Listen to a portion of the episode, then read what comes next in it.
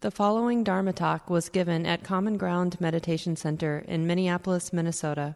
The speaker is Mark Nunberg, guiding teacher at Common Ground. So maybe this is a good time to welcome all the people who are listening uh, here, both in the metro area but also around the country. Listening, I, I think we even heard that there's some people in England who've been listening in to the Buddhist studies.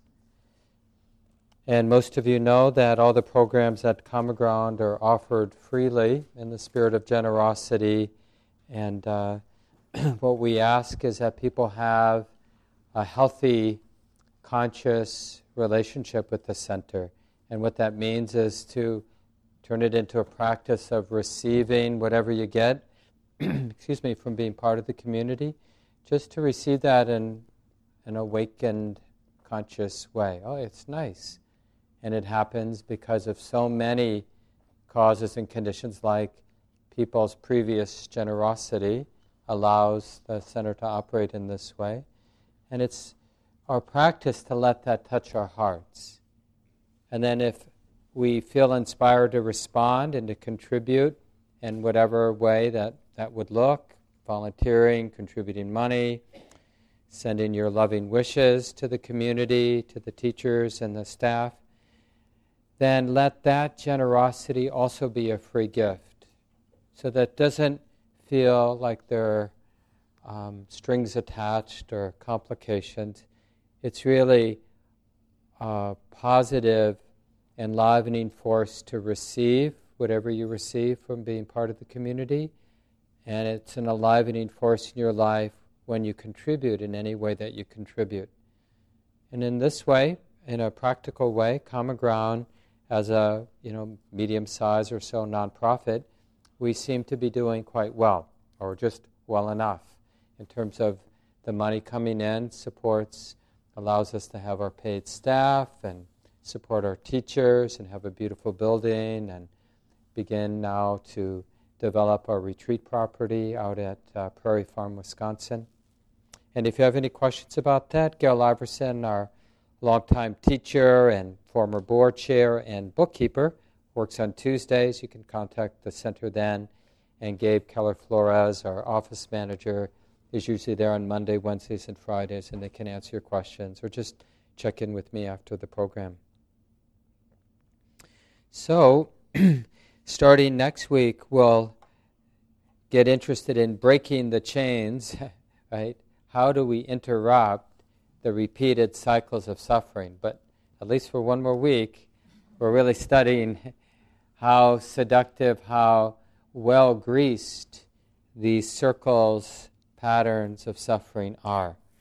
And now you know how we always in Buddhism talk about experience as one moment of mind conditioning the next moment of mind, conditioning the next moment of mind. So when we break that down a little more carefully, we have past causes leading to present moment effects, and with present moment effects mixed with past causes, the influence from the past, there's a tendency to set in motion present moment effects, leading to future causes, right? Or future effects. So we have past causes, present effects from those past causes, present causes, what are we planting, seeds we're planting right now in the present moment, leading to future effects. And this is a way to break down like, how is it that there's this appearance of me suffering, me feeling burdened, me feeling weighed down by life. How does that happen? Well, there's this dynamic. In Buddhism, we call it samsara, these cycles of suffering. This is ordinary experience. And so the past causes, because we've suffered, because our heart has been burdened in the past, that the burdensomeness of life has distorted how we experienced, how we have understood our experience, leaving uh, left something left over. One way to think about what's left over is the distortions in our perception, right? Because of having suffered, you know, I mentioned last week, I think it was, that, you know, in a simple way, you can say what's left over is there's a hunger, right? Doesn't, I mean, check right now, see if this isn't in fact the case. There's a hunger for a sense of me to get something from life, i.e., satisfaction.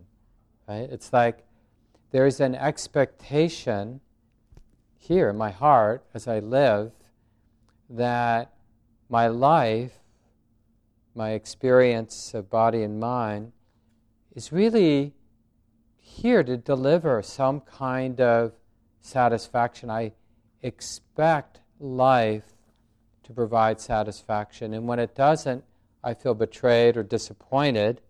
I may be consistently disappointed, but generally we carry on with the expectation yeah, but if I get my act together, or if my partner gets their act together, or if the world gets its act together, then my life will be satisfying. It will deliver what I think it should deliver.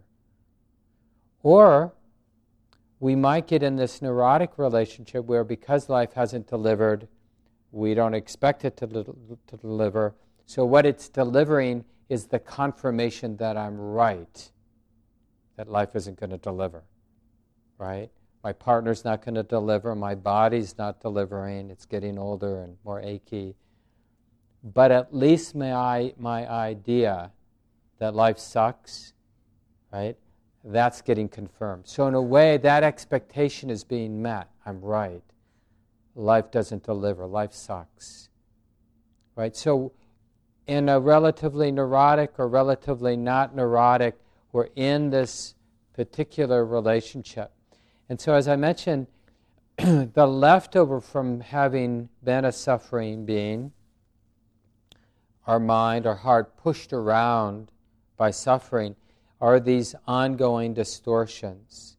Right? Because we're superficial, because we're not seeing clearly, we imagine things are permanent when they're actually changing. We imagine experiences satisfactory when ultimately it isn't satisfactory.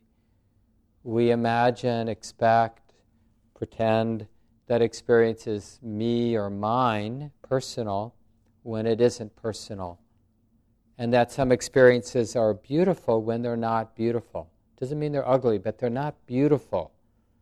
They're just what they are.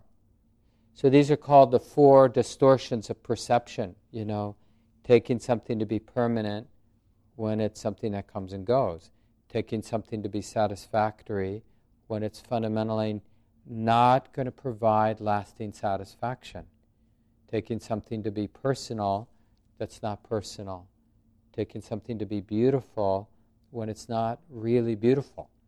It's just what it is. Neither beautiful nor ugly. It's just what it is. And so these we talk about as the past causes, and the result, like what, what you get from those past causes, is you get this mind and body. You, a sensitive mind and body. In Buddhism, we call that the five aggregates, or the Buddha called that the five aggregates, which is just body, the five physical senses, the sensitivity of the five physical senses, and the mind are these four things perception, feeling, tone, consciousness, and somewhat of a catch all category, mental formations. This uh, importantly includes intention. And all the other uh, mental conditions that arise because of, you know, when we have contact and there's perception and a feeling tone, and, you know, if it's contact, there's consciousness of it, it's being known. And that triggers a lot of, you know, based on my past conditioning, a lot of mental stuff arises because of the contact. And that's that category of mental formation, kind of a catch all category. So that's those four things really are mind. So we have the sensitivity of the body, and we have the sensitivity of the mind, and the Buddha just highlights perception, feeling, tone, consciousness, and intention, and the other mental formations, mental constructions there. So that's what we get. Because of what was left over, we have the five aggregates, or just in more simple words, you could call it the mind and body, the sensitivity of the mind and body. But it's interesting, when the Buddha talked about the five aggregates, the mind and body, he talked about it as the aggregates of clinging. So, because of what's left over from the past, so the past causes, there's this sensitivity and there's this, like I've been calling this expectation for the sensitivity. There's a me involved with the sensitivity, and a me who has an expectation to get something, to feed on my experience, to get something from my experience. So, this is a kind of a fundamental pattern in an ordinary human being, somebody with a mind and body, a sensitive mind and body, is this part of this activity of mind is a sense, an ongoing sense of getting something from experience. Experience is here to give me something. My life is here to provide something like satisfaction completion or whatever, you know, however we might articulate it. We don't have, you know, in very many moments, a real equanimous relationship to the sensitivity of the body and the mind. You know, the ongoing experiencing of the body and the mind. Oh, yeah, it's just stuff happening, just stuff being felt. That's not our relationship. We're kind of sifting through our experiences and looking for, like, when is my life going to deliver the goods? Oh, maybe this is, is this it? Yeah, maybe. Oh, that wasn't good enough, though. It was okay, but it wasn't good enough. So, right, we're, we look at experience, we're sensitive to experience with that expectation that it's going to deliver. So, this helps us understand that um, in the experience of body mind sensitivity, there's something else, which is the residual of ignorance, the, the residual of having been pushed around by suffering, having previously operated with a lack of clarity, with these, these distortions. There's something left over. You know, the, the force of ignorance. And so we have sensitivity, but we also have the lingering force of ignorance operating. And so, this realm of sensitivity, body mind sensitivity, is a restless or an uneasy realm. Does that sound familiar? Like I heard it once long ago that there's an existential itch that just characterizes our situation as human beings.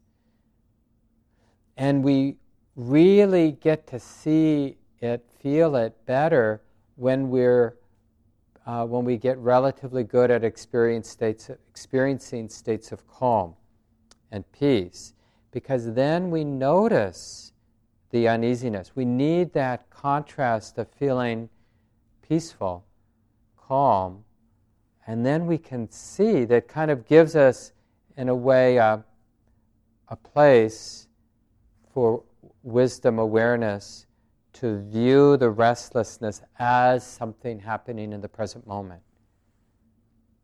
And so, this is what I meant in the guided meditation that desire is inevitable, unavoidable. In this realm, there's going to be desiring.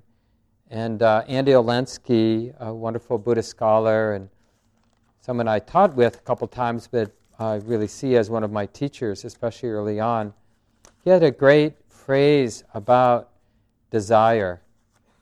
He, he said, Desire is a disequilibrium in ability, in our ability to rest at ease with conditions. Right? So if right, because we have the sensitivity to conditions, hearing, seeing, touches, smelling, tasting, and mental activity, we're sensitive to those six things. And we're not completely at ease with the sensitivity to the five physical senses and mental activity. Right? Something, there are these movements, like we have preferences, and there's no way for us in this realm to not have preferences, right? Don't we automatically know the difference between being too hot and feeling just right, or being too cold and feeling just right. It's not like I have to, um, you know, go through some exercise to figure out. It's like, no, I don't like this heat, or I don't like this cold. So this is our the restlessness of the five, the situation, the five aggregates of clinging, the mind and body with this tendency to grasp, to cling, to struggle, to like and dislike. So this is our present, you know, present effects is sensitivity with this restlessness, with this uneasiness, right? With the arising, the unavoidable arising of desire. So I mentioned last week to really start paying attention, and we had this nice article by Gil Fronsdal. Um, what was it called again? The Spectrum of Desire, because he wanted to really uh, flesh out the difference between desire without suffering and desire with suffering. And he suggests maybe we use a different word, like aspiration. You know, like when we're cold, we can notice the cold, we can notice the heart being uneasy with the cold, and we can be aware of that initial aspiration. If there's something to be done about this cold, may it be done. You know, if there's a sweater to put on, a thermostat to adjust, if there's something to be done without setting emotion suffering, then may it be done. So it's like what the what wisdom does in that moment is it imagines it it kind of allows itself to imagine a pathway or it looks for a pathway, a movement to address the cold that doesn't cause suffering. And it, it sort of allows intention, right, into action to flow that way. Because, of course, wisdom isn't going to be interested in action that leads to suffering, even if it addresses the cold, right? Why would we do that? We're not interested in making things worse, right? Getting rid of the cold only to cause some other kind of suffering, like stealing somebody's sweater, and then always living forever worried they're going to catch us wearing their sweater, right? Like, and we wouldn't do that with wisdom awareness. But if there was a way for the cold to be addressed, then nature would just flow that way because that avenue has been opened up. So this is how we don't like we don't want to cultivate a fear of taking care of business, the business of life, of feeding the body, of developing relationships, of earning a living and just taking care of the business of life. Obviously, how could avoiding that be the path for liberation? You know, it's sort of like, okay, I'm sensitive, and to be liberated, I'm, I'm going to be sensitive, but I'm going to hole up someplace, you know, where I don't do anything I don't act out any desire. It's really about how to allow desire to move without it being the cause for suffering. And that's even something you can drop in. And I mentioned last week something you can share in your groups. When has desire moved in your life in a way that didn't seem to have reverberations of suffering, of stress? When has desire moved in your life where there were lots of reverberations of stress and suffering for you and others? I mean, hopefully you have some examples of both of those sides. When has there been a movement of desire so that there you are, a sensitive human being, present effects from past causes, right? And there's some movement to have a nice home, to have a healthy relationship with another human being, to raise a family, to feed the body, to make the world a better place, right? These would be natural movements of desire. And the heart recognized the wholesomeness of that desire, the appropriateness of that desire. It saw an avenue, never perfect, but an avenue that seemed to sort of be a place to move into for intention to move into action that wasn't creating stress in my heart, wasn't creating stress in the world, the reverberations of suffering. And it doesn't, it's like this is moment by moment, so it's not like a one time decision, because then in the next moment, it's just the next moment of it.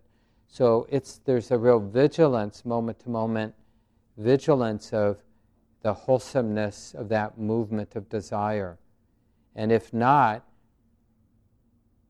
pausing in a sense and relooking how can this desire move without planting seeds of stress? Can it move? Because we always have the option to just feel that aspirational movement of desire without action until that pathway opens up that appears not to be not going to be causing any suffering and then intention is is allowed to express itself right? Always moment by moment. So where in your life have you felt that more nimble creative forceful it can be even really fierce and intense the movement of desire but no trace, no trace of suffering or little trace of suffering, stress from what could have been a really big movement in your life into action, words spoken, or it could be the action of refraining from speaking and doing, right? You know, because action can be both sort of positive and negative, not negative in a bad sense, but negative in a holding back sense. When have you seen that where the aftertaste was, I, I trust that. I don't regret that movement into action. That seemed skillful, not a cause of suffering. And then other, you know, the obvious example of when was it?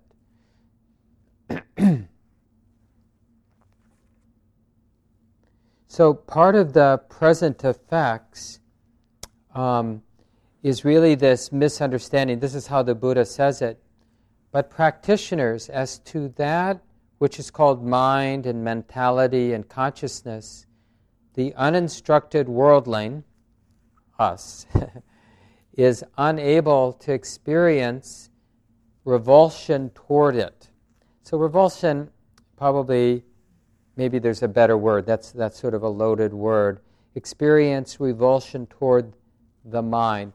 It's really meaning like when we look at the mind, look at consciousness, look at mentality, we really see the limitations of having a mind and body, not just the mind.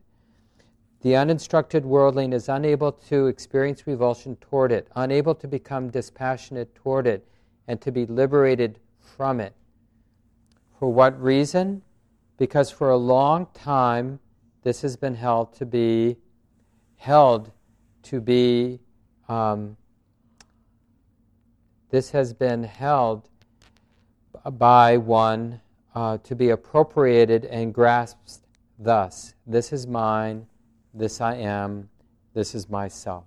And so that's how the Buddha talks about how ignorance, you know, in terms of our present effects of having a mind and body, a sensitive mind and body, for a very long time, we interpret the sensitivity as me or mine.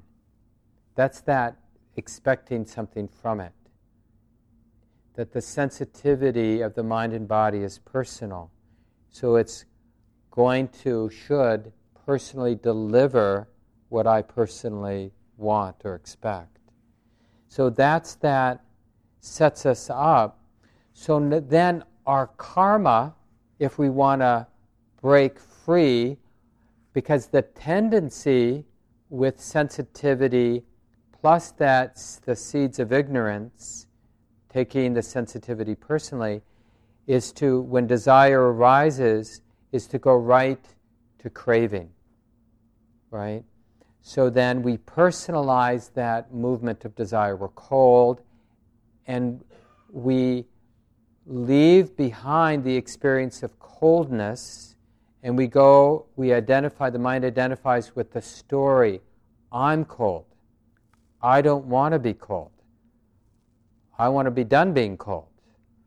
What can I do? And we grasp, we do some action, think some thoughts, say some things, do some physical actions, and we become the person who was called and did something about it. So we reinforce the underlying problem which is the misperception of sensitivity.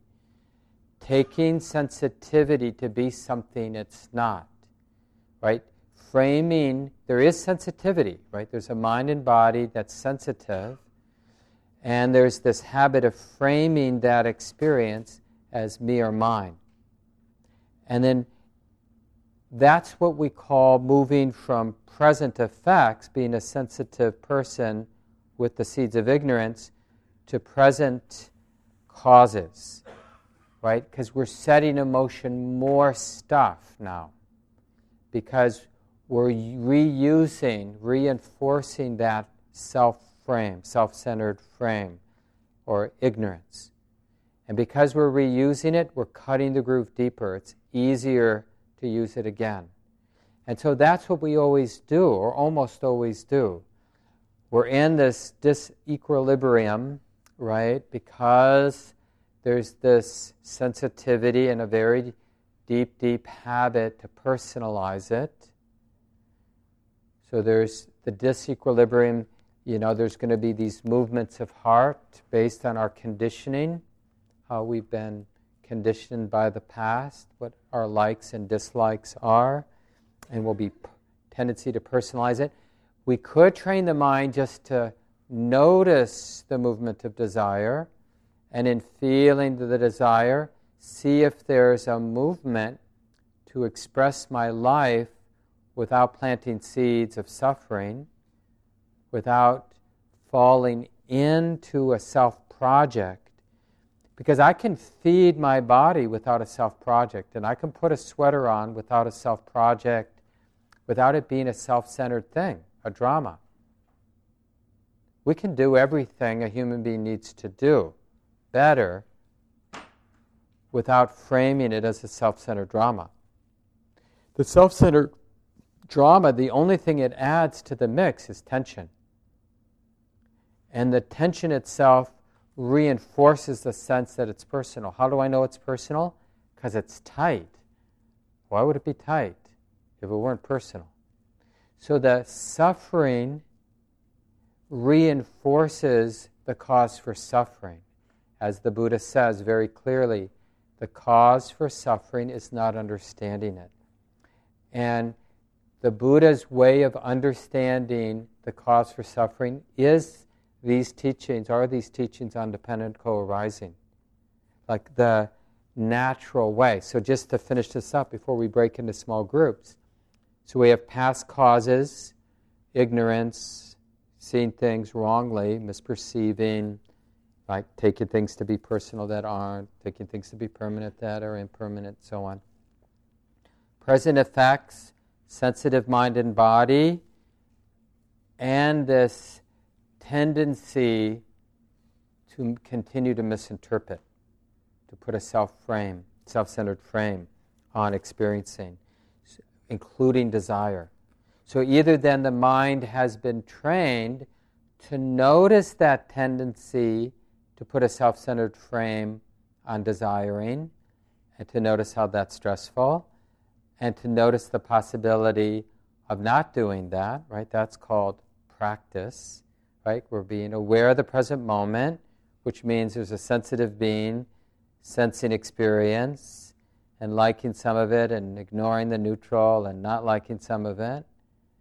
And there's wisdom that's remembering this is just a natural process. This is how it is when you're sensitive the liking and the not liking, the pleasant and the unpleasant and the neutral. It's just stuff being known, including the desire, the wanting to grasp, the wanting to take it personally. But that too can just be seen as a natural process when wisdom awareness is practicing. But if there's not wisdom awareness, you can bank on that process leading to craving, grasping. Grasping is just when we act on craving. So you, you think of like craving is already some, some stress, but when we start to grasp, then we've created karma, uh, karmic, we've planted a karmic seed. We've left an impression in the heart. And then that leads to becoming, we're, bec- we're the one, we become the one who's got a stronger tendency because of the seed that was planted. So then we have, you know, the next moment, really, of being an entangled human being. And so there's some suffering. And the suffering has the tendency to distort our perception. So we're less likely to see clearly because we're suffering. Like the Buddha says in that famous discourse on the dart, this is a real, this is a really good uh, sutta discourse to study. And it basically goes, you know, being a human being, we're going to get hit with darts. It just comes with the territory. Difficult experience arises mental experience, physical experience, sight, sounds that are difficult. And what we do when things are difficult is we have a reaction because we personalize the difficulty then we personally have a problem. We construct a me who's having a problem because I'm cold. And the more we do that, we become an unhappy person, and we want to deal with that. So we become more addicted, more dependent on pleasurable experience because we don't know what else to do with all the unpleasant experience except to go looking for pleasant experience to give us some relief from the unpleasantness of the first dart that we have, we're cold, and the second dart, I hate being cold. Right? So this is really unpleasant, all the variations of the two darts. Difficult thing happens, we react, we react to the difficult thing in a stressful way. That happens a lot. We want relief from that we get overly dependent on pleasant experience, hungry for pleasant experience. What's in the fridge? What's on the tube? What's, you know, we look for something to entertain us, to, to be pleasant. And in doing that, we become ignorant, unaware of neutral experience, the Buddha says in this discourse, because we're dependent now, overly dependent, neurotically dependent unpleasantness because we had a neurotic or an unwise relationship to what was unpleasant.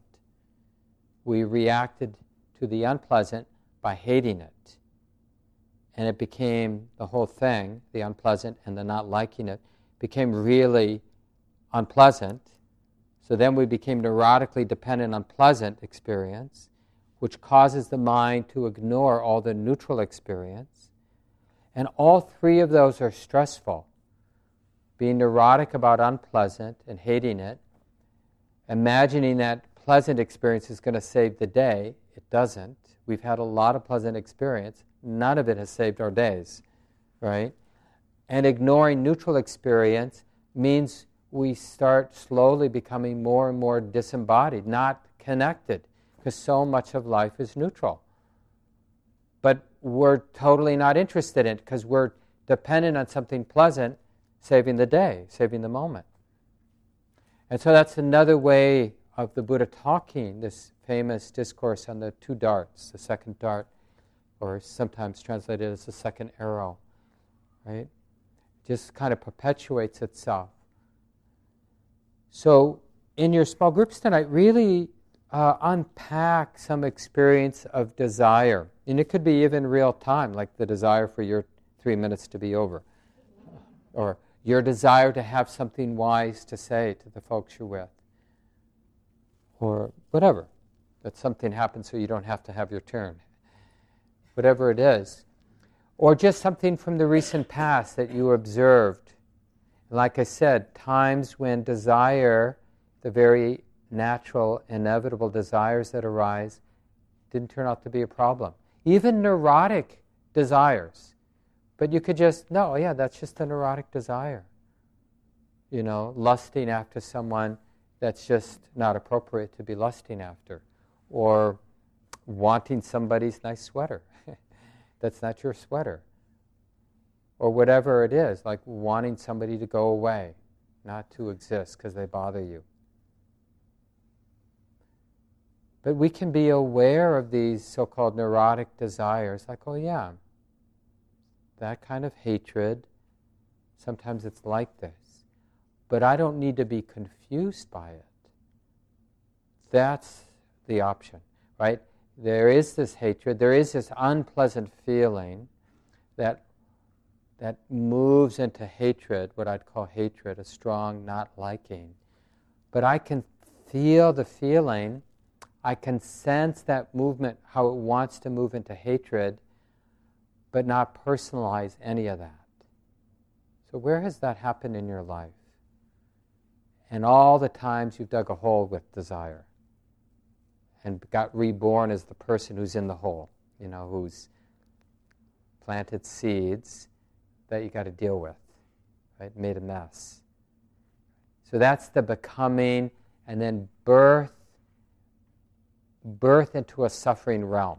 That's that what is that? The fourth place. So we have past causes, the ignorance, present effect, sensitive being, uh, present causes, doing something with our sensitivity, becoming, you know, craving, grasping, becoming somebody who's going to personally do something about his likes and dislikes, being born as a suffering person, because of that grasping, that action, right? And then again, that leading to ignorance, the distortions, the unfinished business that affects the present of pre- the next present moment, which is we have sensitivity with the tendency to cling. This talk, like all programs at Common Ground, is offered freely in the spirit of generosity. To learn more about Common Ground and its programs, or if you would like to donate, please visit our website www.commongroundmeditation.org. Thank you for listening.